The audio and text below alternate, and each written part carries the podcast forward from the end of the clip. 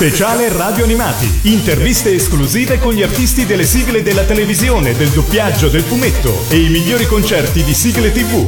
Direttore d'orchestra, direttore musicale, compositore, arrangiatore, ha firmato grandi successi di musica italiana e tante sigle televisive. Per la prima volta su Radio Animati con grande piacere diamo il benvenuto al maestro Adelmo Musso. Ciao Adelmo e benvenuto. Ciao ragazzi, ciao, come state? Bene, grazie, benvenuto anche da parte mia.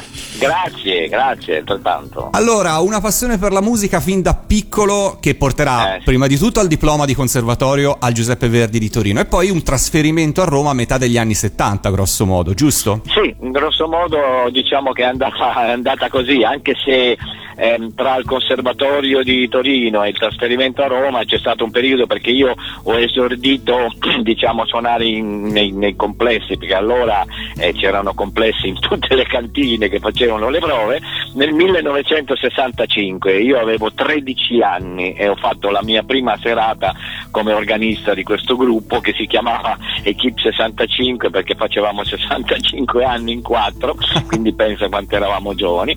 E poi di lì c'è stata anche un'evoluzione ovviamente ehm, per quanto riguarda le- me come organista, sono stato organista anche di una cantante che veniva dall'America di colore che si chiama Betty Gilmore, poi sono stato mh, scoperto tra virgolette da Corrado Bacchelli che era il produttore dei Nomadi. Certo. il quale in quel periodo, quindi ci stiamo parlando del 68 giù di lì, eh, stava mettendo su un trio, quindi chitarra, cioè batteria, basso e organo per una cantante che si chiamava Cristina Hans, molto brava, molto bella, che però non ha avuto diciamo, la fortuna che, che- che meritava. Tu pensa che il bassista è Umberto Maggi, che è stato il bassista dei Nomadi per tanti anni, quindi voglio dirti, mi hanno sentito in, in una serata con questa cantante Betty Gilmore e sono stato chiamato a Milano alla EMI, tu pensa ero talmente piccolo che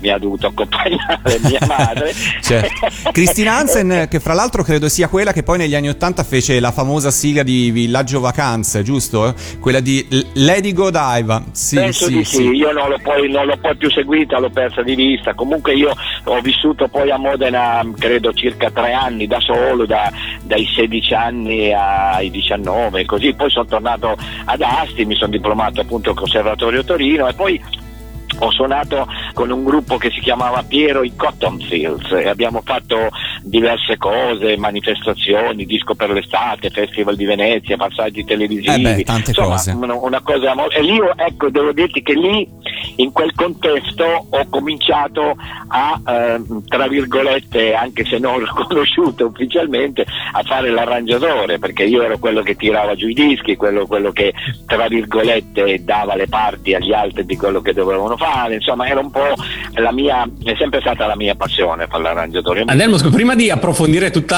il tuo lavoro di arrangiatore, che ovviamente Sì. ne vogliamo parlare, volevo sapere, negli anni in cui studiavi al conservatorio, qual era l'atteggiamento all'interno del conservatorio nei confronti di chi aveva tutta questa attività musicale? Ma devo dire, devo dire che il Conservatorio di Torino era un conservatorio molto serio, molto rigoroso, ma anche abbastanza aperto e elastico, cioè sapevano tutti che io suonavo nei gruppi, queste cose qua, ma non, non me l'hanno mai fatto pesare, anche perché diciamo che io andavo piuttosto bene come, come- come, mh, diciamo, come allievo e, e avendo stima di me non mi hanno mai precluso nulla, qualche volta mancavo le lezioni perché magari ero andato a dormire alle 3 del mattino, io ovviamente facevo il pendolare perché vivevo ad Asti, quindi andavo avanti e indietro da Asti a Torino, però l'atteggiamento degli insegnanti, dei miei eh, co- colleghi, amici eh, è stato sempre molto, molto cordiale. Certo, certo. Capito? Nel 1976 arriva una prima importante collaborazione, quella con Mal, per il quale Sì. produci l'album Chiudi gli occhi e ascoltami. E ascoltami, primo disco che ho arrangiato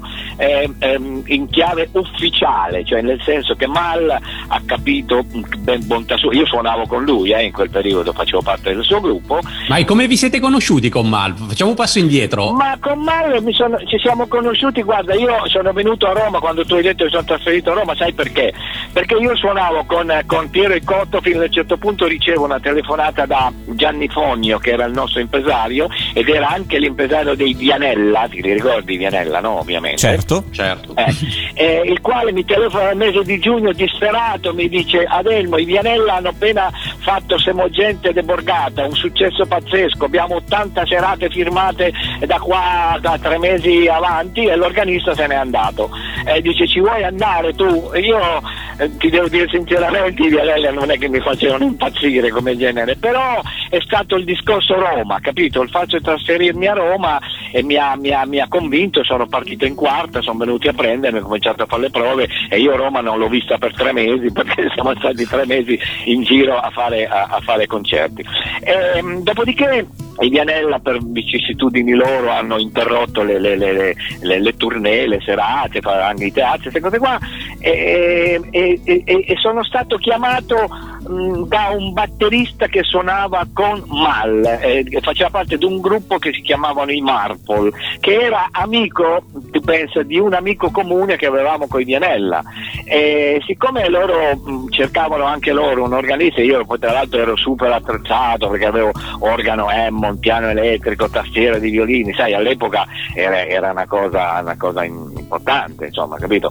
E niente, sono andato a suonare con Mal, abbiamo fatto amicizia, mi ha invitato a casa sua tante volte, abbiamo cominciato a comporre dei brani insieme, fin tanto che un giorno mi dice domani abbiamo un appuntamento con la Ricordi. Ah bene, dico andiamo alla Ricordi. Alla Ricordi allora c'erano due personaggi strepitosi che erano uno Giovanni Sangius che purtroppo è deceduto pochi mesi fa ed era il direttore artistico, tu tanto per dirtene uno è quello che ha scoperto Mini, Dick Dick, Califano, insomma voglio dire era uno veramente, Battisti, era uno veramente forte. E c'era Gabriele Varano che invece era il direttore, che era l'ex saxofonista di Peppino Di Carlo. Mi ha portato da loro, mi ha detto il prossimo disco lo arrangia, lo arrangia lui. E io sono rimasto a bocca aperta, quindi devo dire che il mio, il mio, inizio ufficiale devo ringraziare Mal che ha forse intuito che in me c'era qualche cosa che poteva andare bene e, e mi, ha, mi, ha, introdotto in questa situazione. Da allora ringraziando il cielo non mi sono più fermato. Sono 40, boh, 45 anni circa che, che, che, lavoro in continuazione quindi... ovviamente hai, hai, suonato anche le tastiere non hai solo arrangiato sempre, le tastiere nei dischi le ho sempre suonate io tutte Moog, pianoforti, sintetizzatori vari clavicembali, organi di tutto di più. Senti è proprio nel 1977 dirigi l'orchestra e firmi per Mal eh, Furia Soldato e Macintosh. C'è anche, aspetta, perdonami, eh, c'è anche un episodio in, intermedio che è il Festival Mondiale della Yamaha a Tokyo. Eh, che è stata un'esperienza a dir poco strepitosa perché c'erano cantanti provenienti da tutto il mondo e ci siamo esibiti al Budokan Hall che è il palazzetto dello sport più grande di Tokyo, tipo eh, 15.000 persone, 10 televisioni collegate, insomma una cosa veramente strepitosa e noi tu pensa con Mal che è un cantante inglese abbiamo rappresentato l'Italia e abbiamo pure vinto dei premi, eh? è stata Eh, un'esperienza soddisfazioni. molto molto bella, molto bella. Certo. Orchestra di 60 elementi, cioè non ti dico un'organizzazione mostruosa, è stata una delle esperienze più belle della mia carriera sicuramente. Bene, bene, bene. E dicevamo però appunto parallelamente Mal eh, si affacciava con successo anche al mondo delle sigle, delle, delle canzoni Sì. per bambini e tu eh, lavorasti per lui, firmasti Furia Soldato e Macintosh. Come arrivasti a lavorare per queste sigle, per questi brani televisivi per bambini? Ti divertiva oppure ti limitava? Beh, allora, eh, Furia Soldato è venuto a seguito del grande Furia scritto dai De Angelis che ha venduto un milione e ottocentomila copie di dischi. Siccome c'era di nuovo la possibilità mh, di avere la, la- la sigla nuova di questi telefilm, la ricordi, ha incaricato me e Mal di fare la sigla, abbiamo fatto Furia Soldato e ti posso garantire che andò benissimo perché abbiamo venduto qualcosa come 800.000 dischi, cioè, cioè è una cifra che adesso è inimmaginabile sotto tutti i punti di vista, capito? Quindi Certo. è stata una sigla che è piaciuta anche alla gente. Poi Mal, appunto, siccome aveva un po' intrapreso questo filone dei bambini, l'hanno chiamato per fare eh, un programma. oh, Il dirigibile. Dio. Il dirigibile, bravo, con Azzurrina, con la, la Elmi, Maria Giovanna Elmi. E vedo che ne sai di cose più di me. Ti sei documentato. E niente, appunto abbiamo fatto questo Macintosh che è stato un altro, un altro bel successo, un pezzo carino, molto simpatico e quindi, quindi è andata così. Insomma. L'idea di Macintosh come è nata? Avevate, perché un, era un personaggio nella videosigla, avevate già visto il personaggio? Credo di sì, ma credo che sì, hanno fatto anche un cartone, ma se, se devo essere onesto in questo momento preciso non me lo ricordo come è nata la situazione. Invece mi ricordo molto bene, non so se tu hai, hai conosci questa sigla che siamo stati molto sfortunati perché era bellissima, si chiamava Uomo Squalo Certo. E c'era certo. il cartone animato, che questo uomo squalo che ripuliva i mari, già allora si parlava di ecologia, capito? Però purtroppo è andato in onda in contemporanea, sugli altri canali c'era Heidi, ti lascio immaginare, siamo stati penalizzati tantissimo, ma la sigla io mm, me la sono rivista perché sta su YouTube anche ultimamente, era veramente forte, se calcoli poi l'anno in cui è, è, è uscita, capito? Certo, certo. E questo è un altro pezzo che abbiamo composto io io, e Mal sempre per la, la ricordi insomma. Senti fra Furia Soldato, Macintosh e l'Uomo Squalo a quale sei più legato? Oh, beh, ti devo dire, beh, sicuramente Furia Soldato perché è il seguito di Furia, ha venduto un sacco di dischi, ancora adesso la gente ogni tanto si ricorda, ah ma tu sei quello che ha scritto Furia secondo te, insomma, però voglio dire, sono tutti figli, figli, figli belli, insomma, capito? Certo. Non è che ce n'è uno più brutto degli altri. Certo, certo. Quando Furia andò soldato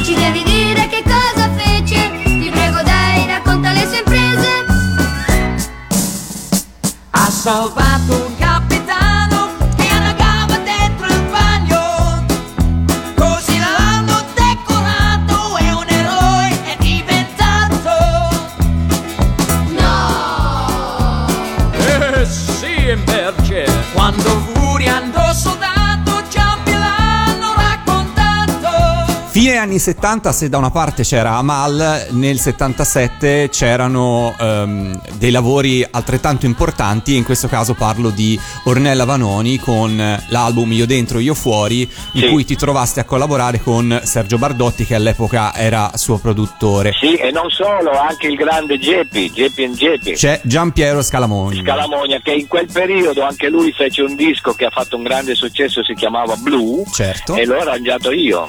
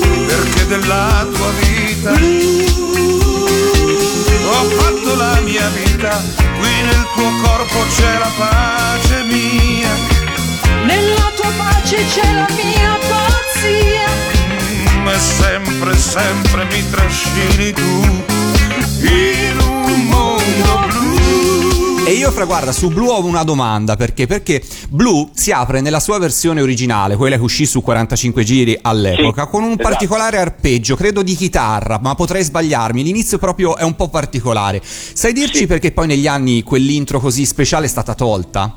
Ah, questa è una domanda da un milione di dollari, amico mio. Non so proprio che cosa dire. Io, tra l'altro, me lo ricordo blu perché Giampiero, che appunto Geppi, eh, fu talmente contento dell'arrangiamento, non puoi capire i complimenti che mi ha fatto, è stato contentissimo. Che poi l'ha cantato insieme a un'altra ragazza che in questo momento mi sfugge il, il nome. Maria Rosa Chimenti, Eh, bravo. detta Melissa. Eh, eh, Melissa, bravo, bravissimo. Però poi, poi è un pezzo che non ho più ascoltato. Tra l'altro ti posso dire una cosa, che eh, prima di, di venire a mancare, poverino, ha voluto rifare qui in studio da me tutti i suoi successi, perché lui ha scritto tante cose anche per la Vanoni. Certo. Eh, tu di più, quello è un pezzo che ha scritto lui, e li, ha, eh, li abbiamo rifatti tutti, cantati da lui qui nel mio studio. Purtroppo eh, prima di- della pubblicazione del- de- di questo CD, che non è mai poi tra l'altro stato pubblicato, eh, lui è venuto a mancare. Che peccato, che peccato, era un grande. Io, io sono una delle ultime persone che lo ha visto e sono, guarda, quando ci penso mi vengono ancora le lacrime agli occhi perché eh, c'era una stima reciproca e un bene veramente che ho trovato in pochi artisti, nonostante il suo aspetto che sembrava una persona un po' così, un po' burbera, un po' no? Invece era una persona dolcissima con un'umanità fuori dal normale. Certo. Quindi sono rimasto veramente, ma sono, credo, l'ultima persona, uno degli ultimi che l'ha visto vivo all'ospedale, e poi ci siamo sentiti ancora per telefono, gli ho detto Giampiero domani ti vengo a trovare, ti prego, ti aspetto, ti aspetto, mi disse il giorno dopo è venuto a mancare. È una grandissima persona, Geppi Geppi, e dobbiamo ricordarli questi nomi perché poi hanno fatto il giro del mondo, no? Con i loro brani, con le loro canzoni. Ma stai scherzando, ma Geppi, Geppi, Geppi è, stato, è stato uno grosso, eh, è stato uno forte, anche con la Vanoni, la collaborazione con Bardotti, hanno fatto tante cose insieme, tra cui appunto questi due album dove io ho arrangiato anche un pezzo della Vanoni che si chiamava Domani No, composto da Farina, che i cori sono stati fatti dai New Trolls, quindi Certo. è stato una, una- uno dei primi abbinamenti artistici che, che- che siano stati fatti. Io non voglio sapere se ho sbagliato e perché. Quando ho detto a me stessa ero pazza di te, dico semplicemente mi aspettavo di più. Volevo amare, certo che col tuo corpo tu sai farmi impazzire, ma alle volte ho bisogno che tu resti a dormire, ma per questo c'è un'altra è più brava di me.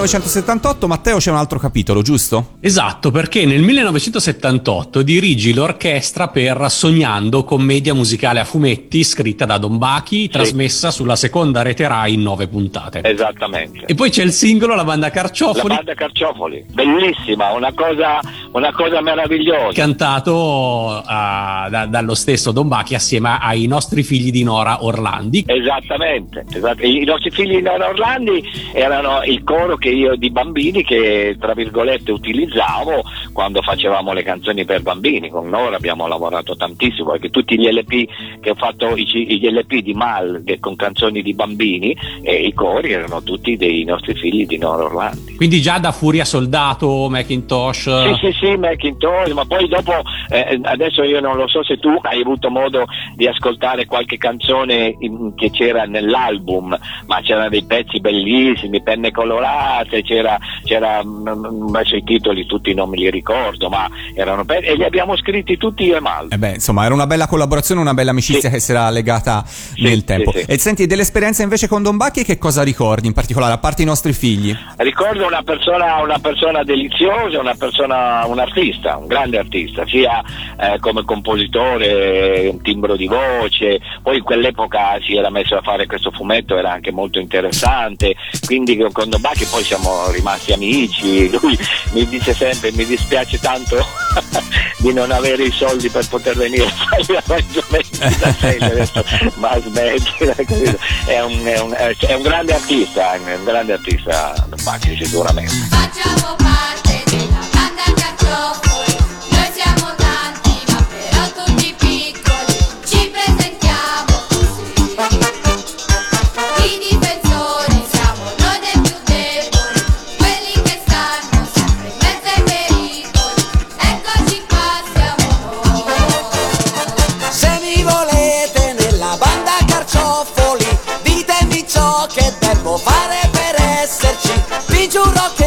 che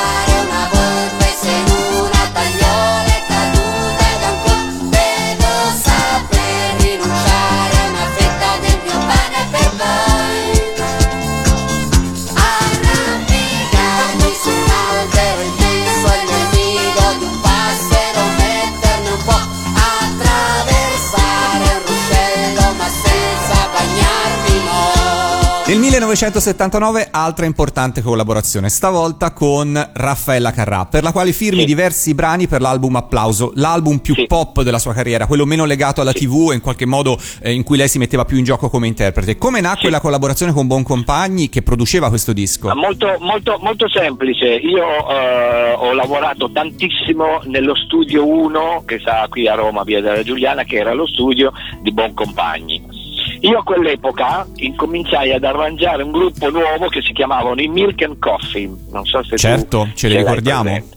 Ok, allora abbiamo fatto un album completamente in inglese e, e- scusa l'immodestia, sia come canzoni che non ho composto io, ma come- e anche come arrangiamenti eravamo avanti di vent'anni, cioè gli archi ritmici, fiati a, a tutta manetta, cioè proprio veramente era un bel gruppo. E Boncompagni che ogni tanto si affacciava allo studio ha sentito questi arrangiamenti allora ha detto ma chi li ha fatti questi arrangiamenti c'è un ragazzo nuovo io credo che non so se avevo dunque hai detto che anno? Siamo nel 79. Eh, io sono del 52 quindi avevo manco 30 anni e, mm, e mi ha chiamato mi ha chiamato nel suo ufficio un giorno mi ha detto Adelmo io ho sentito le cose che hai fatto mi piacciono molto vorrei che lavorassi con Raffaella devi fare ehm, per favore un pezzo eh, lo voglio un pezzo bello bello alla mina proprio che dove lei possa cantare mettere in, in- in evidenza le sue qualità. Difatti con Antonello De Santis che allora era il paroliere che andava più di tutti perché aveva appena scritto Anima Mia poi i pezzi nostri con, con Mal Padre davvero per Mimì insomma queste cose qua e abbiamo scritto un pezzo che si chiamava Riproviamoci che è un pezzo proprio classico bello arioso eh, che ancora adesso lei ogni tanto in qualche situazione dove deve mh, tra virgolette eh, far vedere l'altro lato della, del- della sua vocalità eh, lo canta ancora adesso, mi arrivano Certo, i diritti adesso dopo tanti anni. Riproviamoci per pochissimo con un poco di sincerità. Riproviamoci, basta metterci solo un po' di volontà. Tu mi dici che sto bene, io non ce la faccio più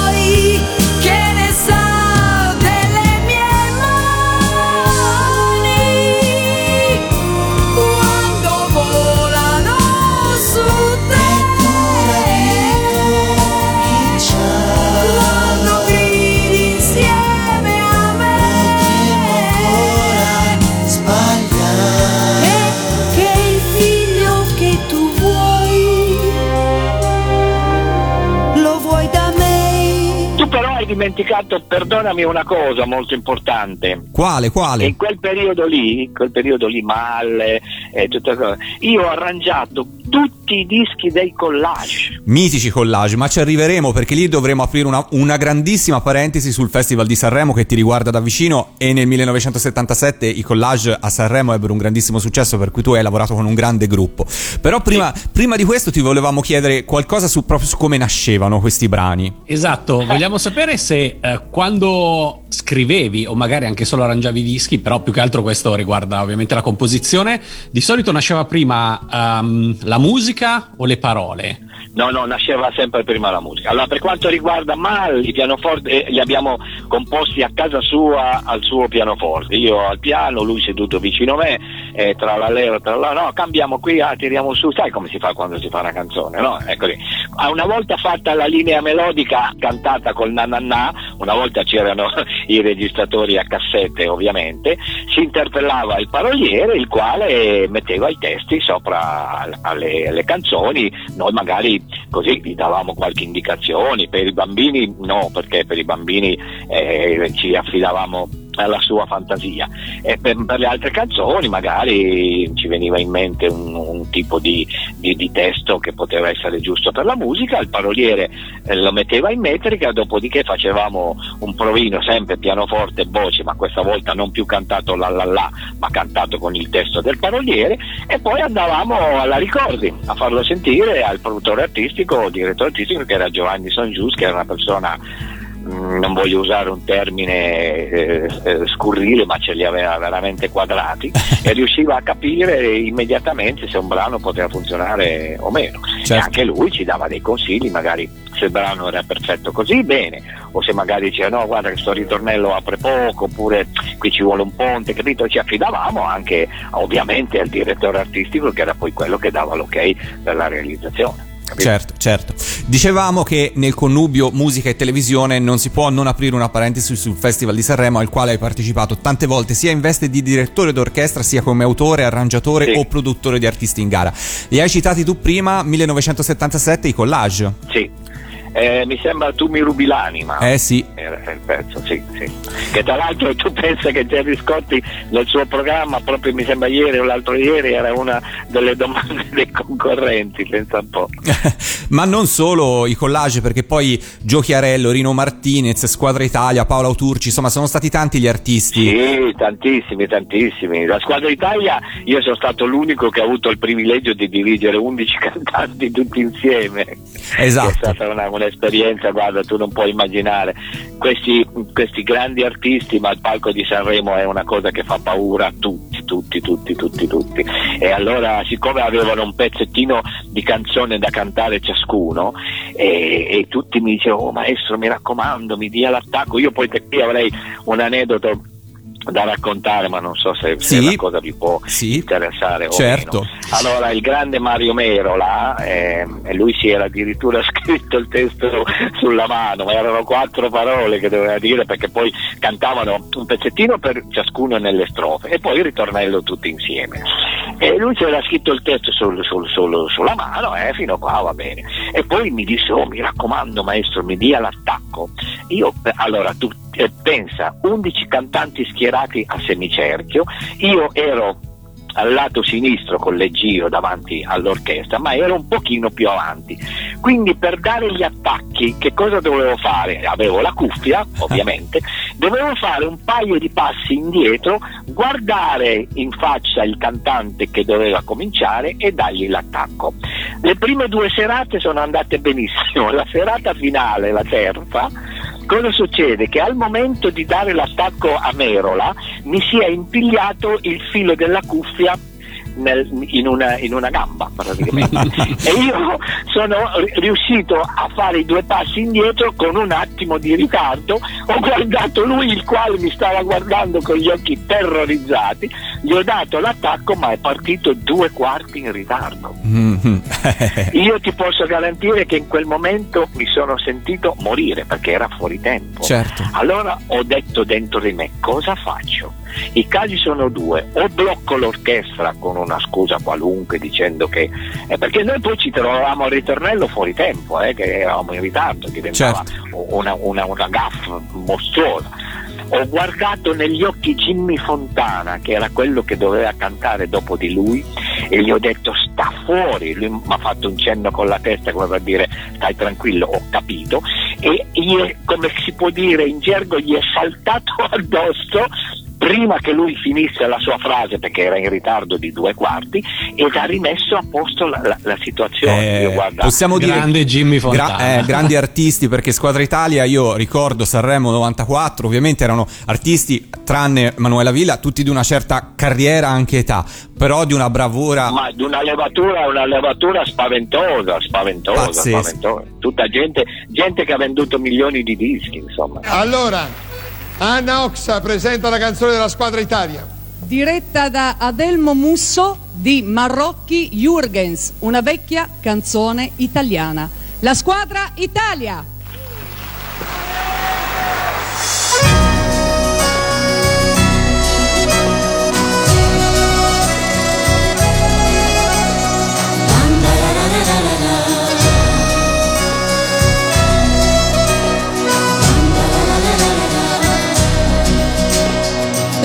Distesa nel mare che in ogni canzone ci parli d'amore. Terra di grano e di fiori, di sole e di vino, di spine e di allori. Terra che resti nel cuore di chi per un sogno ti deve lasciare. Ogni paese ha una festa, una banda che suona, una piazza, un caffè.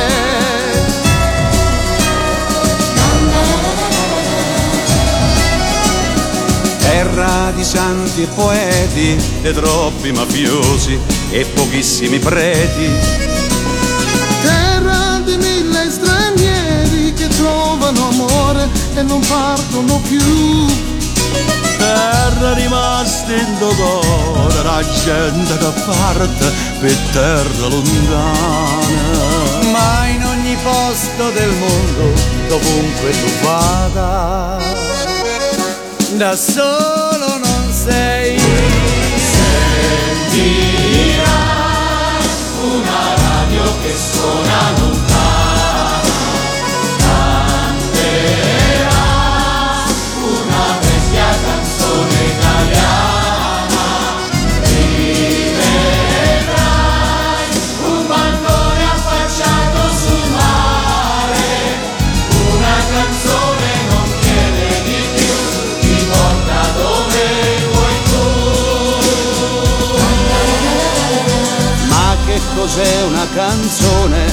storia che nasce da ogni emozione E ci accompagna la vita da quando si nasce a quando è finita.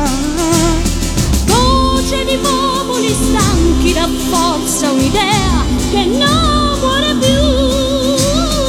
E in ogni casa del mondo arriva volando, dipinta di blu.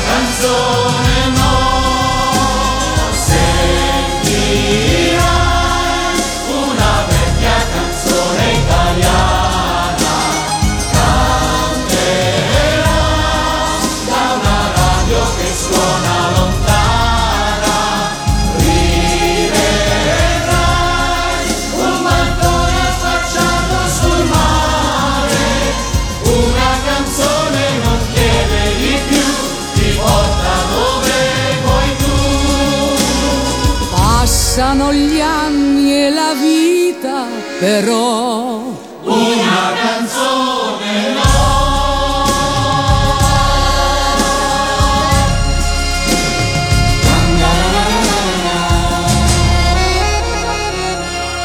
E io invece vorrei anche un ricordo di un artista che per la musica italiana ha fatto tanto. A Sanremo non è stato fortunatissimo, ma ha portato due brani splendidi e parlo di Giampiero Artegiani. Eh, Giampiero.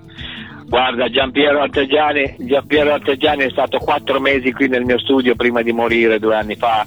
Abbiamo fatto provini, pezzi, cose. Era un artista che io adoravo, adoravo veramente. Lui ogni volta che mi vedeva mi diceva eh, Acqua Alta in piazza San Marco, che è stato un pezzo composto da lui bellissimo e devo dirti che anche l'arrangiamento è stato molto riuscito. Lui me lo ricordava ogni volta che ci vedevamo. Pensa un po'. Tra l'altro c'è quell'effetto di, di mare all'inizio, quella è una tua idea? Sì, sì, sì, sì, sì, poi c'è anche un pezzo di rondò in mezzo, capito? Sì, che gli certo. ha dato proprio lo spirito veneziano. Quella fu una Eh, tua idea per l'arrangiamento proprio? Sì, sì, sì, gli ho detto scusa, ma visto che parliamo di Venezia, diamo un attimo di respiro al pezzo, facciamo una parte che, che- che richiami proprio la musicalità veneziana e dice bello, sì, sì, sì, facciamo otto misure di rondò e mi sono inventato questo, questo riff di archi di, di rondò, che poi tra l'altro ho, ho avuto anche il, il- il piacere di lavorare con Pier Giorgio Farina, che è stato un grande violinista moderno, e abbiamo fatto un album dove ci abbiamo messo dentro due o tre rondò composti da me,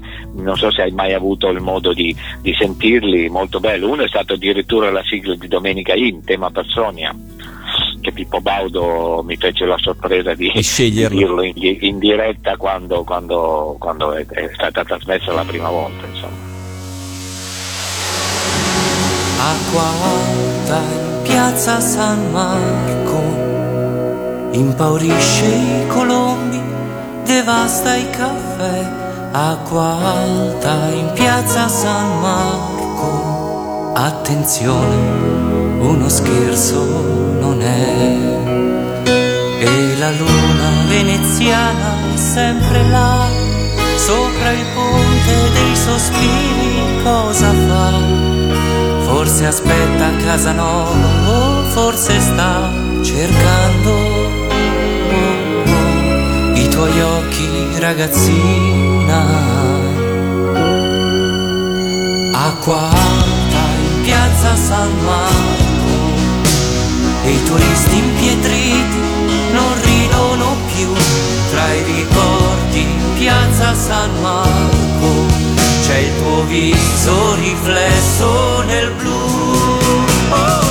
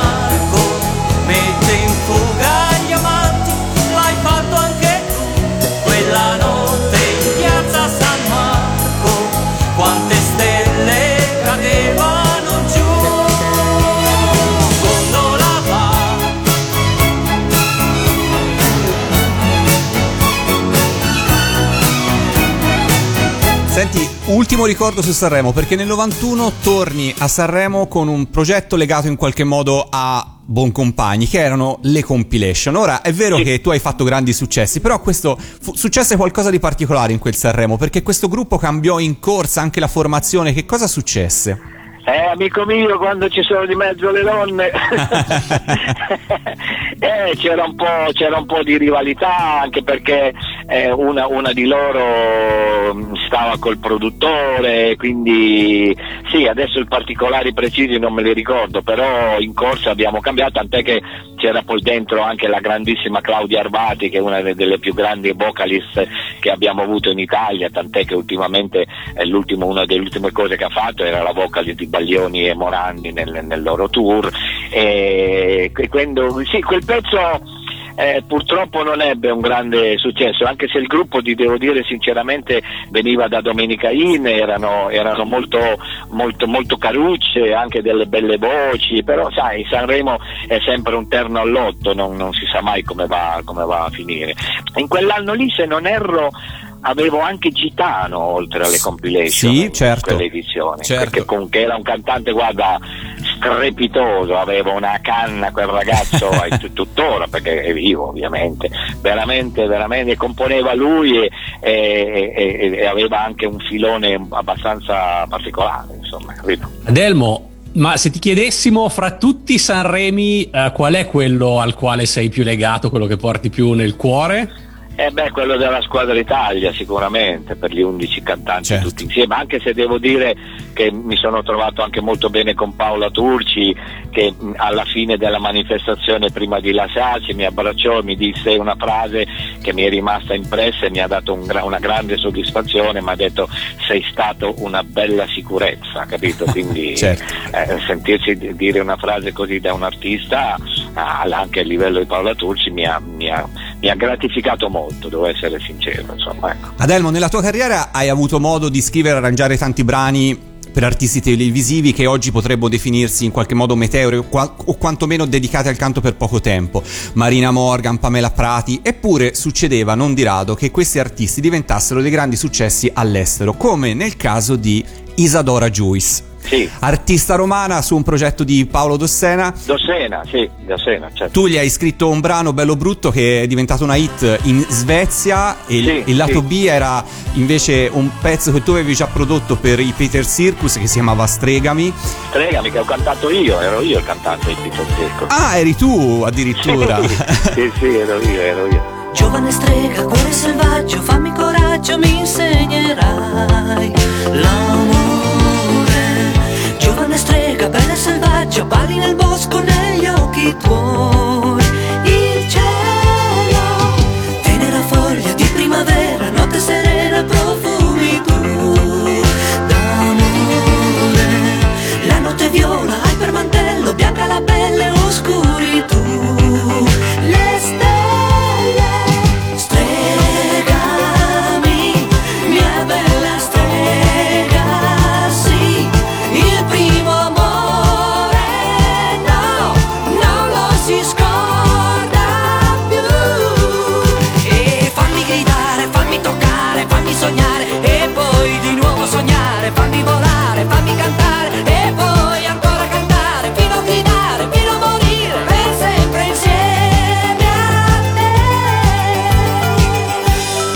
ricordi di questo progetto di, di Rossella? Beh, Dossena, era, era un genio, era un genio, era un genio perché a parte ha scritto eh, Pazza Idea, lo sai che l'ha scritta lui il testo di Pazza Idea, Paolo Dossena. Sì, ha fatto tantissime cose per la musica italiana. Lui, siccome mi diceva sempre, oh dai fammi sentire gli ultimi pezzi che hai fatto, fammi sentire, fammi sentire, e gli ho fatto sentire sto bello brutto, gli è piaciuto da morire, lui in quel periodo collaborava con questa cantante ed, è- ed è- mi ha detto lo facciamo, lo facciamo, è diventato veramente un grande successo in Svezia e in tutti i paesi del, del- del nord Europa. Un gatto nero di notte, una chitarra che sbatte nel mio cervello stanotte.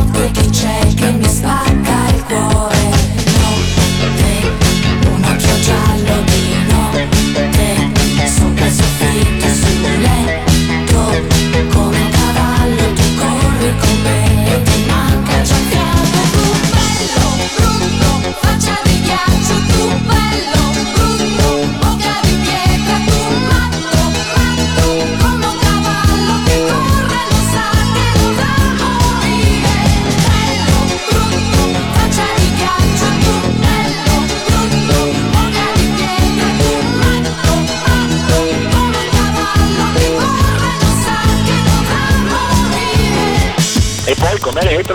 voluto mettere il pezzo mio perché gli, gli piaceva tantissimo, che tra l'altro la mia versione è stata prodotta dalla Betty Record della, di Freddy Najjar, eh, quindi voglio dire abbiamo fatto anche eh, Domenica In, allora c'era, come si chiamava quel, quel eh, Disco Ring. Disco Ring, certo. Abbiamo fatto anche Disco Ring con quel, con quel brano lì.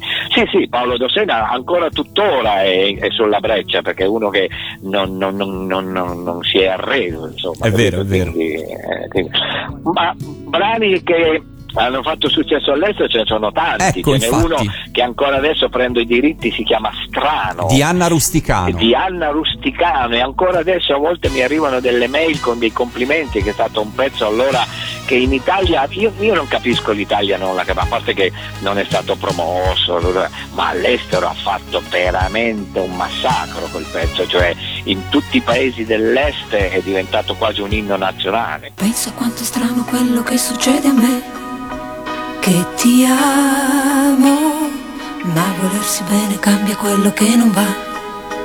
Questo è vero, come un cerchio che mi stringe non mi lascia più. Questo amore, ci sto bene con te, sì. Quando il sole scalda il giorno che poi se ne va, va lontano e di notte che l'amore brucia come mai. Piano piano ma l'indifferenza lotta con la mente mia. Sembra vero e ci penso su mi convinco che è davvero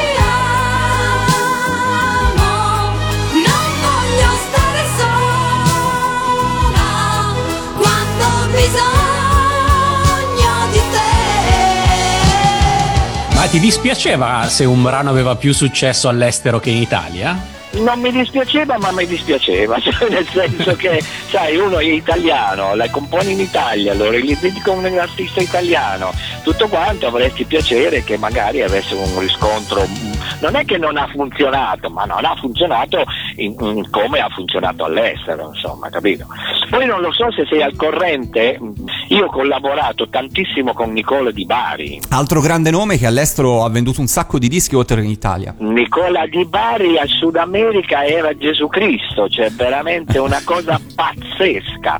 E negli, e nel- negli anni 90, proprio nei mondiali degli anni 90, abbiamo fatto un eh, LP per la, CD, eh, eh, la CBS, scusami, eh, sudamericana, argentina, quindi a Buenos Aires, dove c'erano quattro canzoni che ho composto io. Una di queste quattro, che si chiamava Rosa, è diventato un inno nazionale perché? Perché quando ci sono stati i mondiali del 90 lo speaker televisivo era talmente innamorato di questa canzone che l'ha messa sotto per tutto il periodo dei mondiali. E abbiamo venduto tipo 250.000 dischi. Tra l'altro ti dico io non ho ricevuto una lira eh, perché Eh. da Sud America non arriva niente. Purtroppo è- però, però ti posso garantire che quando siamo andati a fare una tournée, perché io ho fatto una tournée con lui, con l'orchestra della, della, diciamo, della RAI di, di- di- Buenos Aires, che non si chiama RAI, comunque diciamo era l'orchestra della RAI, abbiamo fatto una tournée dove veramente è stata una cosa strepitosa e quando hanno saputo che io ero l'autore di Rosa, questo pezzo, hanno, mi ho firmato più autografi io di lui, guarda, una cosa pazzesca. E poi mi sono ritrovato su Facebook, però poi l'ho fatto cancellare perché ero talmente arrabbiato di questo video, un video di questa canzone. Prova a dire quante visualizzazioni ha avuto, ma spara alto, eh? 10 milioni. 12 milioni. 12 milioni, non sono... 12 milioni di visualizzazioni, cioè siamo a livelli di Michael Jackson, cioè capito? Una cosa pazzesca. E in Italia non lo conosce nessuno. Rosa, Como la aurora que entre tus cabellos va pintando el sol. Rosa, la flor, tu nombre, el color, la vida son como tú. Rosa, como un romance que escribió una dama que me conoció. Color del tiempo y la nostalgia de antiguas tierras de la mar, del cielo hecho pedazo de la inmensidad. Io tornerei negli anni 80 nel mondo delle sigle TV perché fra il 1981 e l'82 realizzi nuove sigle televisive per ragazzi per la ATV sotto la direzione di Rosario Ponzio e sono Sì. le sigle di Furia Nero Black, Forest Esatto. Rangers, Robin Sì. Hood della Foresta e Feeling Blue che è stata la sigla del Ritorno del Santo. Come nacque questo, questo filone di nuove sigle televisive? Ah, niente, sempre la collaborazione con Giampiero Artegiani e Marcello Marrocchi che avevano questo feeling con questa etichetta discografica e poi sono tutte situazioni nate ovviamente dall'etichetta discografica che aveva i contatti con la, con la RAI e quindi, eh, quindi una si chiamava Forest Ranger che era la sigla di, di- di- qualcosa dei Ranger. C'è qualcuno che protegge la foresta dalle insidie, chi sarà? Forest Ranger, cacciatori di pellicce, trafficanti di fucili arresterà. Forest Ranger, lui cavalca qua e là, passa fiumi, monti e va, gli scoiattoli. Poi eh, Furia Nero Black che è stata la terza eh, edizione di Furia. Come un lappacello sereno, come freccia contro un treno, non ha briglie e non ha freno. Furia nero black, furia nero black, furia nero black. Diciamo che io venivo chiamato come arrangiatore perché mm, forse perché ero bravo, non lo so, o perché magari avevo già fatto tante altre sigle e sapevo più o meno come mettere le mani, insomma, capito? Però diciamo che l'input è partito sempre da Artegiani e da Marrocchi che erano appunto gli autori di, di- di queste sigle. Every day I walk along the way we used to do. Thinking how you'd say to me, My love, I'll never go. Now you've gone so far away, and I'm alone again. Thinking how it used to be, and will it be again? It's just my heart. Listen, my heart. It's just my heart feeling. Senti Adelmo, Furia Nero Black e Feeling Blue erano interpretate da Jack Jack Bazahar. Bazahar, Jack Bazahar. Mentre non sappiamo esattamente chi si celasse dietro i compagni della foresta e i guardiani della foresta. Ti ricordi chi erano? Questo, questo non, non- non- non te lo so dire neanche io, però erano tutti cantanti amici, coristi, roba del genere, non c'era un solista vero e proprio come nel caso di, di, di, di Jack Bazar. Colpisce a tre miglia anche un chicco di grano. Vola, vola, vola la tua freccia nel cuore. Di quel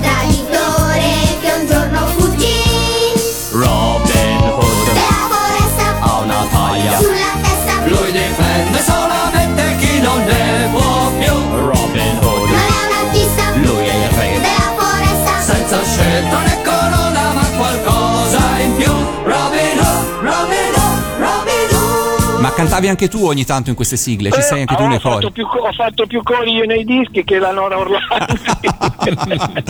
perché ho una voce che impassa con tutti capito allora eh, quando era il momento adè vai vai a cantare che mi buttavano dentro veramente ma ti giuro ho fatto cori tantissimi tantissimi io mi ricordo pensa che abbiamo rifatto una versione di Pensiero d'amore con Mal, dove c'era un intervento corale in centro e l'ho fatto tutto io da solo, ho fatto otto piste di coro da solo. Pazzesco, pazzesco. Sì, sì, eh, ma ne avrei da raccontarti. Adesso poi tra l'altro tu mi stai facendo ritornare indietro con la memoria in cose che io avevo quasi dimenticato, però adesso che tu sei così documentato e me le stai esponendo mi stanno venendo in mente tutte, insomma, capito? Adelmo, alcune di queste sigle le hai sia firmate sia arrangiate come Furia Nero Black, altre le hai solo arrangiate. Sì, altre sono arrangiate. Ci spieghi la differenza fra il lavoro del puro arrangiatore e quello del compositore e arrangiatore? E poi vogliamo sapere quale dei due ruoli ti divertiva di più. Ah, dunque, io nasco arrangiatore, non c'è niente da fare, cioè dal primo complesso che ho avuto quando avevo 13 anni, abbiamo fatto un anno di prove, quindi ho cominciato a 12 anni, allora si suonava tre ore, quindi ci volevano almeno 60-70 pezzi in repertorio. E io da lì già ho cominciato a dare le indicazioni, a- a- si diceva allora tirare giù i dischi, cioè tirare giù significa estrapolare gli accordi, le frasi musicali, la ritmica della batteria, queste cose qua. Quindi per me il fatto di arrangiare è una cosa che credo di avere innata e ringrazio il Padre Eterno che mi ha dato questa, questa qualità, questa opportunità. Però anche il fatto del compositore non mi dispiace e quando c'è la composizione mia che viene arrangiata da me e ha un certo diciamo, riscontro, successo, è una, doppia, è una doppia soddisfazione. Però diciamo che la mia carriera principalmente è stata basata, diciamo, non so, il 70% come arrangiatore e il 30% come compositore. ecco. E cosa succede quando un brano che è nato con un tuo arrangiamento viene riarrangiato da qualcun altro? Come la prendi di solito? Sono contento, sono contento perché vuol dire che gli è piaciuto. Senti Adelmo, altro personaggio dello spettacolo con cui hai messo a segno un grande successo è stato Pippo Franco, perché nell'80 arrangi brani lezioni d'inglese e aeree di festa, ma il grandissimo successo arriva nell'82 con la sigla del Festival di Sanremo, Esatto. che fico. Che fico, eh. Come nas- conoscesti Pippo Franco? Come nacque questa collaborazione? Nata è nata in studio di registrazione, io ero alla Titania, che era lo studio di Massimo Di Cicco, stavo lavorando con i collage e c'era Pippo Franco che era appena stato preso diciamo come artista dall'etichetta della Titania perché la Titania aveva un'etichetta che si chiamava Lupus. Abbiamo fatto amicizia è nata subito una simpatia empatia. Tra l'altro io ho fatto anche un album con Pippo Franco con delle canzoni veramente spassosissime. E in quel periodo c'era in ballo credo che ci fosse ancora Ravera penso come, come direttore artistico di, di Sanremo non ne sono certo in ballo questa cosa mi fecero sentire sto pezzo mi dissero che ne pensi? Ho detto è fortissimo è molto bello perché poi tra l'altro Pippo Franco non è certo un adone che è lui che canta che fico e poi con questo coro di bambini è, è- è stato, quello è stato veramente un bel- un bel- una bella esperienza un bel successo sì sì sì lo ricordo benissimo Ma e sapevi che sarebbe diventata la sigla del Festival di Sanremo mentre arrangiavi? Sì, lo sapevo, lo sapevo perché cioè, non ero certo, non ero certo perché ha detto noi lo realizziamo, poi lo portiamo a sentire, vediamo, speriamo che piaccia, e l'ha portato a sentire, è piaciuto e- ed è diventata la sigla di Sanremo. Sì, sì, sì. Che fico sognare di avere un motoscafo che corre sul mare e in tasca i pantaloni, un po' di milioni da spendere in gelati, patatine, popcorn e noccioline, qualche fico, che fico? avere il poster nella stanza, che fico? Comprare un mucchio di adesivi, che fico? Uscire con quella spilla panca sul giubbotto che tu puoi portare solo se sei fico, che fico? Andare nel parco a pattinare con tutta la banda, guidare la discesa, girare, sfiorare quelle ragazzine vedendoti volare poi sospirano così.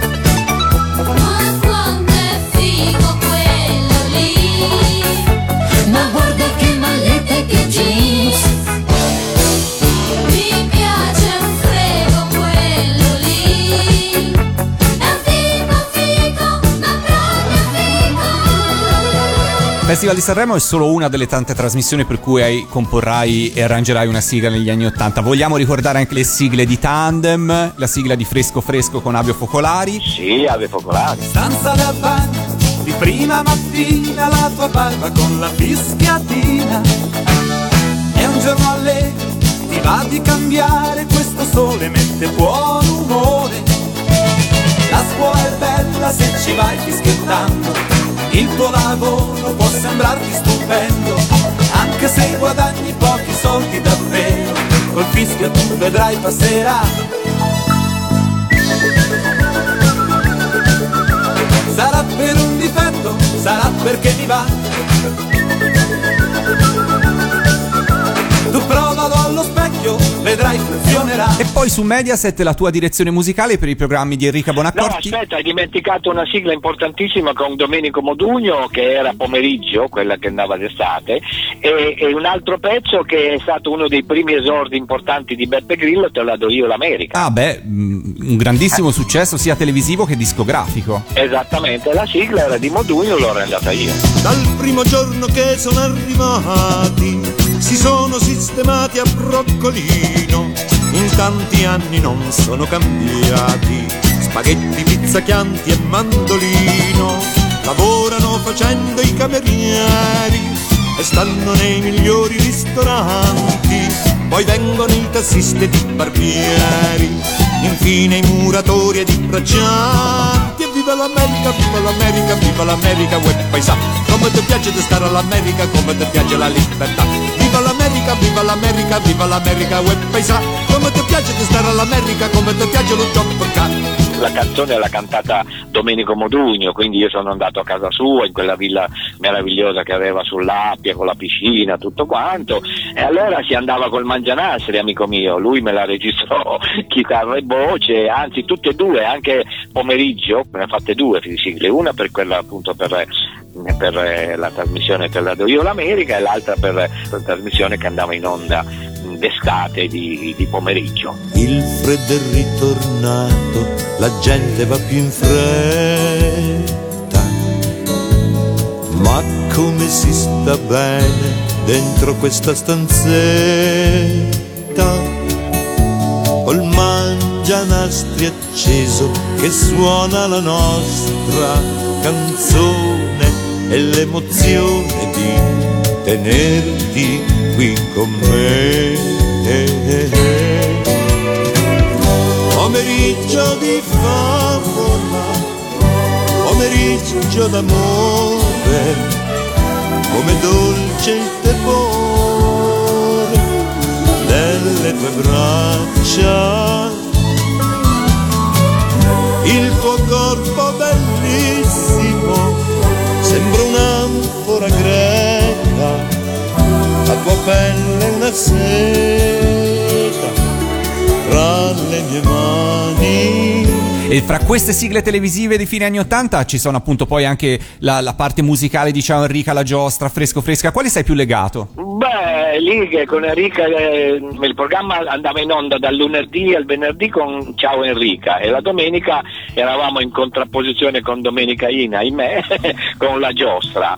E lì è stato, è stato l'amico Pippo, devo dirti sinceramente che è stato un uomo veramente onesto di parola, siccome c'è una grande stima reciproca, lui mi ha sempre detto guarda Delmo, quando io avrò le mani libere, non avrò imposizioni o cose di questo genere, eh, ti chiamerò sicuramente. Quando è passato a Canale 5 mi ha chiamato immediatamente, purtroppo poi era il periodo in cui Canale 5 non aveva ancora le dirette, Certo. eh, si, si registrava poi con gli aerei, portavano i nastri in, tutto, in tutta Italia, in tutte le emittenti private, quindi è stato un periodo di transizione purtroppo che non è durato tantissimo, ma è stata una gran bella esperienza perché mh, sono passati tanti artisti, da Luciano Rossi, lo stesso Mal, eh, tanti artisti internazionali, è stata una bella cosa, sì. Abbiamo parlato di TV dei ragazzi, ma vogliamo dedicare una parentesi anche alla TV delle mamme, oggi forse nonne, ovvero le telenovelas, le soap opera, perché ne Eh. cito quattro nel tuo repertorio. Anche i ricchi piangono dell'83, Veronica al volto dell'amore 84, Agua Esatto. viva dell'83 e poi dal tuo sito ho visto che hai lavorato anche su Beautiful. Ma andiamo con ordine. Anche i ricchi Ma piangono. quante ne ho fatte, ragazzi? Mamma mia, tantissime. Anche i ricchi piangono l'hai fatta alla Lupus sempre con Alex Damiani. Come Esatto. nacque questa cosa? È sempre il solito discorso, quando stai lì tu, quasi tutti i giorni, eh, perché poi tu eh, ehm, devi anche calcolare una cosa che al di là delle sigle, io sono stato l'unico arrangiatore che ha arrangiato 13 album di Franco Califano. Eh beh. E Franco Califano registrava alla Titania, lì alla Lupus, quindi io ho passato i mesi eh, in quello studio, mancava solo più che mettessi una brandina per dormirci la notte e poi ho fatto bingo, capito? quindi tutti gli artisti che eh, orbitavano eh, in, in- in- quello studio, anche Luca Sardella, cose qua, eh, mm, cioè, sentivano i miei lavori e, e il più delle volte erano loro che si avvicinavano a me e mi dicevano senti io devo fare questo, ma lo faresti l'arrangiamento e, e questo ragazzo era, era lì appunto, orbitava in questa situazione, c'era questa sigla in ballo ed è andata così, insomma, capito? fatto amare la città e la tua paura se ne va. Resta qui con me nella mia realtà. In fondo è solo verità. Va,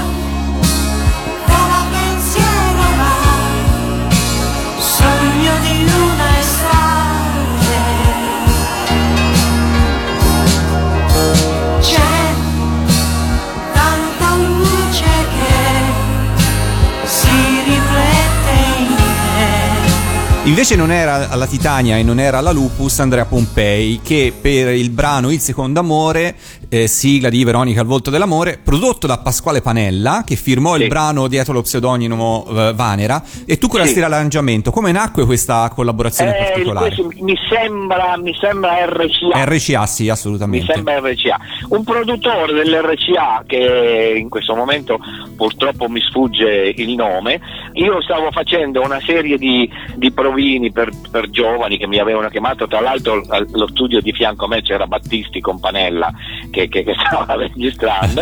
E, e- e appunto ci fu questa opportunità di, di- di fare questa sigla eh, con col testo di Panella e mi chiamò questo produttore perché l'RCA allora aveva una serie di produttori interni, capito? Certo. Che erano tra virgolette stipendiati dall'RCA e che si occupavano di trovare giovani talenti, insomma l'RCA allora era una fucina incredibile, tu pensa che avevano talmente tante produzioni che ehm, dovevano fare i turni di registrazione anche la notte, quindi non, ti- non puoi immaginare il fermento che c'era e questa è una cosa che mi fa molto male che adesso l'RCA che secondo me avrebbe dovuto diventare un museo perché sì. aveva anche la fabbrica, aveva lo studio di registrazione più grande d'Italia, venivano dall'America gli americani a registrare le colonne sonore, il famoso studio B, che ci stavano quasi 100 elementi d'orchestra, adesso è diventato un magazzino d'abbigliamento e questa è una cosa che mi fa veramente male, male, male, male. Condivido,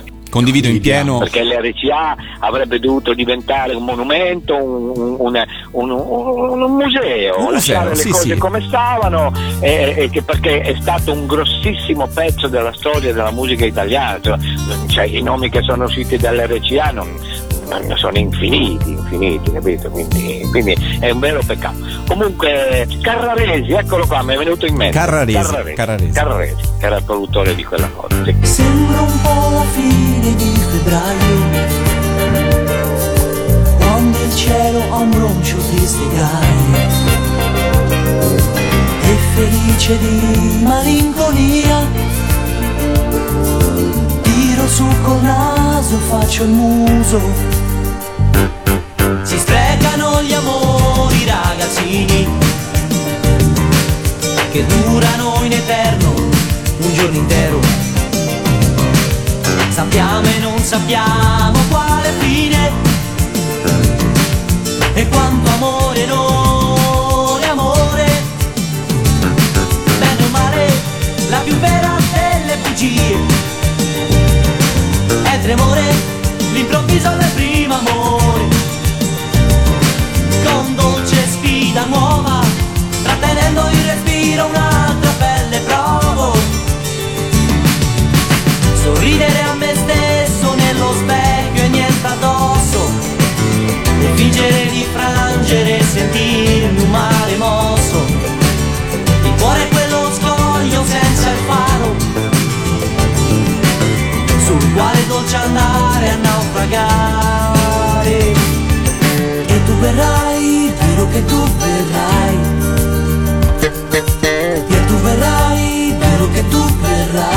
Cioè, Agua Viva era interpretata da Marisa Interligi e in questo Esatto. caso hai firmato anche il brano insieme a Carraresi. Sì, sì, sì, sì, acqua viva, acqua- e mi ha dato buone soddisfazioni perché mh, ancora oggi qualche liretta arriva da quel pezzo lì. quindi- Anche perché poi è arrivato fino in America Latina quel pezzo. Sì, sì, sì, sì, ha voglia, ha voglia, sì. Peccato che l'America Latina per quanto riguarda i diritti de- d'autore è, è un macello. se, se io avessi avuto tutti i diritti d'autore di Rosa tra i passaggi televisivi, radiofonici, concerti e, e- e- e- e- e dischi venduti, eh, ma- mi sarei comprato un palazzo. L'RCA per trasformarla in un museo. esatto, sì, sì. No, assolutamente. Io quando, quando hanno detto che la chiudevano e, e sarebbe diventata un'altra cosa mi sono sentito male, guarda, no. non è possibile, non è possibile. Via realtà nel sogno trovato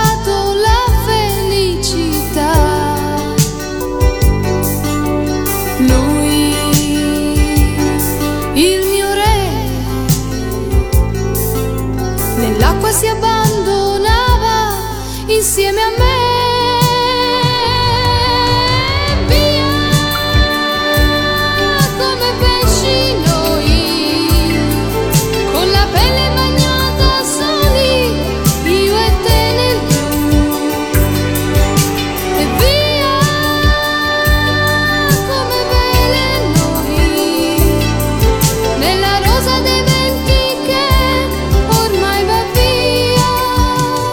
Adelmo, ammetto di aver scoperto invece dal tuo sito che ti sei occupato anche della colonna sonora di Beautiful. Voglio saperne di più. Che cosa hai fatto per quella soap opera che è tuttora in tv? Allora, la colonna sonora di Beautiful è nata da una collaborazione con Beppe Vessicchio e e con la Fonicetra.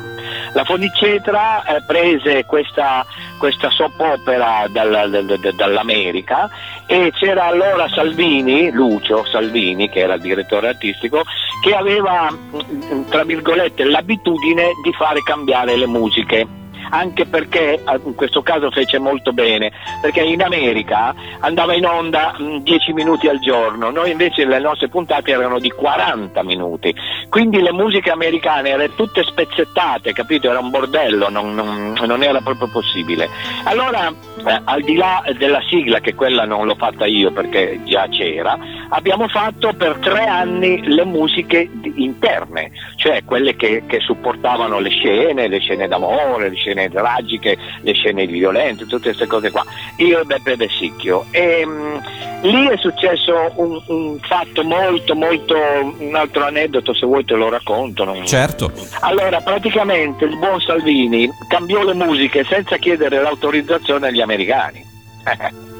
Gli americani gli girarono un po' le scatoline e quindi che cosa successe? Che nonostante lui, Salvini in prima persona e la Battigelli, che era la persona che si occupava delle edizioni, abbiano fatto numerosi viaggi a Los Angeles, non sono mai riusciti a trovare un accordo, una coedizione, qualche cosa. Quindi sai cosa è successo? Che gli americani non hanno riconosciuto le nostre musiche, eh? quindi non avendole riconosciute eh, diciamo che per loro non esistevano. Però le nostre musiche sono andate in onda, mixate con il video, quindi era una prova lapalissiana che le musiche erano state rifatte. Cosa è successo? Che noi abbiamo per tre anni fatto le musiche e non abbiamo percepito niente perché la RAI era obbligata a pagare gli americani perché non c'era un accordo con l'Italia. A quel punto lì, dopo tre anni di lavoro, e non puoi immaginare che cifra era stata maturata, eh, eh, la, la Fonicetra ha dovuto fare causa a- a- alla RAI. Quindi la RAI, siccome l'ha persa perché le musiche sono andate in onda, ha pagato due volte. per tre anni ha pagato gli americani e ha pagato noi, noi cioè le edizioni Fonicetra, io, Beppe De Sicchio, capito, tutte queste cose qua. Pazzesco. E ha pagato una cifra che mm, non te la dico, ma è stata piuttosto, piuttosto. Però poi tu sai cosa è successo? Che ci hanno tolto tutto. Eh, certo. Questo è stato il risvolto della medaglia. Che Beautiful ce l'hanno, ce l'hanno tolto e che sarebbe stata una cosa meravigliosa perché va avanti ancora adesso Eh. dopo, cosa sono 30 anni, 35, Sì, non so sì, sì, sì, tantissimi anni.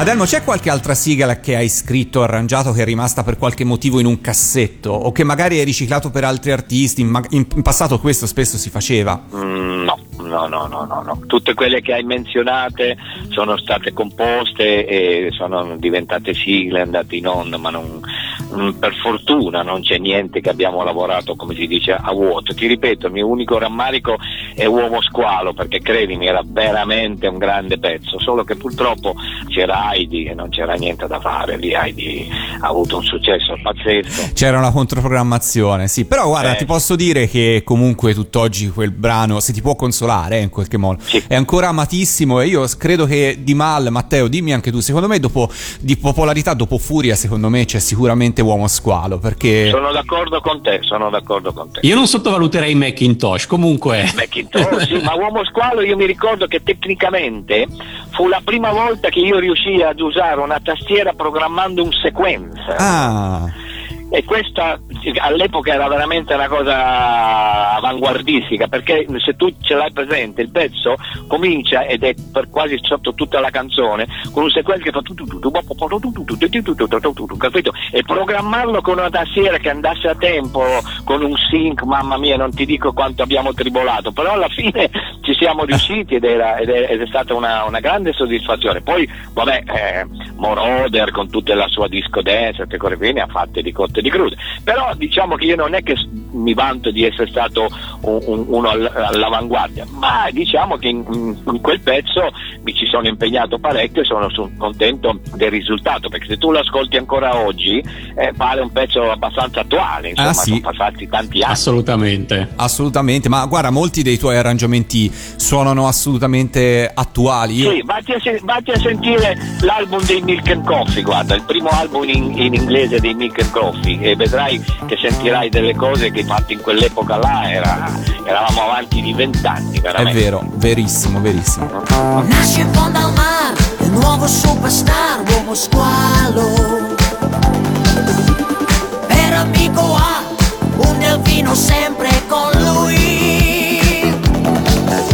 D'argento la sua pelle e razze le sopine, uomo squalo. Sentire lui potrà, il più lontano è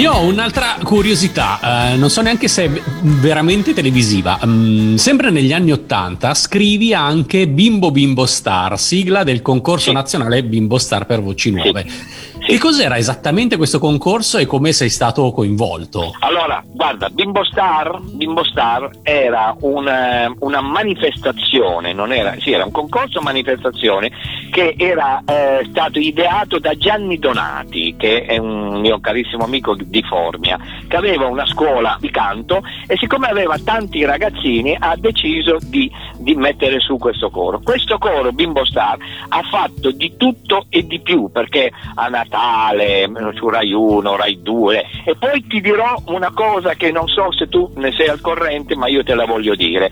La Walt Disney la Walt Disney etichetta, eh, attenzione, non l'ultimo arrivato, ci commissionò un disco delle più belle colonne sonore dei film della Walt Disney, quindi parliamo del Re Leone, Cenerentola, to- tutte queste belle cose qui, cantate da dei ragazzini che noi siamo stati sei mesi a fare selezioni in tutta Italia e il coro del Bimbo Star, ok? Questa situazione ha fatto sì che quando è stato inaugurato il, eh, il Disneyland a Parigi, a Parigi, in prima serata su Rai 1 presentato dal povero Frizzi, c'era il coro del Bimbo Star con le canzoni della Walt Disney, delle colonne sonore che ho arrangiato io. Ah, una bella soddisfazione. Ancora oggi quel disco in giro ed è veramente, veramente, veramente bello perché ci sono 20 o 24 colonne sonore, non so, i tre piccoli porcellini, super califragilisticexpialidocious, i sogni sono desideri, guarda, cantati dai dei ragazzini che abbiamo selezionato in tutta Italia ed erano veramente bravi, con il coro del Bimbo Star. Poi sai qual è il discorso? Che i bambini crescono. Eh. E allora il ricambio non è mai facile trovarlo e, e alla fine il povero Gianni Donati ha dovuto desistere perché non riusciva più a rimpiazzare i ragazzini che, che sai, tu non puoi eh, far cantare i bambini a 15-16 anni, non sono più bambini, ormai sono adolescenti, capito? Però ha avuto un grande successo questo Bimbo Star, è stato un marchio importante diciamo eh, per quanto riguarda la discografia dei, dei bambini. Ecco.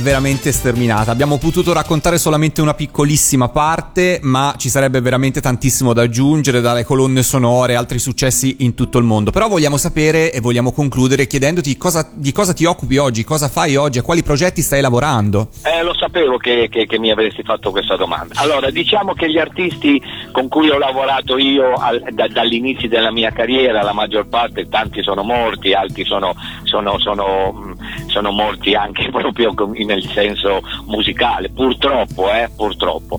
Quindi io adesso sto cercando di trasferire la mia esperienza di musicista, arrangiatore di tanti anni ai giovani. Certo. Quindi mi sto dedicando a, ehm, ai giovani che vogliono cercare di emergere, anche se oggi come oggi è veramente molto molto molto molto difficile. Adelmo, noi ti ringraziamo tantissimo per il tempo che ci hai dedicato, per Grazie essere stato voi, qua ragazzi, con noi su grazie. Radio Animati e Grazie. ti abbracciamo e speriamo di vederci in qualche occasione appena tutto sarà tornata a una normalità.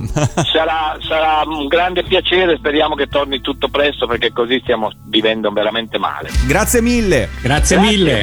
Giornata, un abbraccio ai tuoi ascoltatori. Macintosh, Macintosh, con la gonna scacchi rosse e blu. Macintosh, Macintosh, fischiettando se ne viene giù.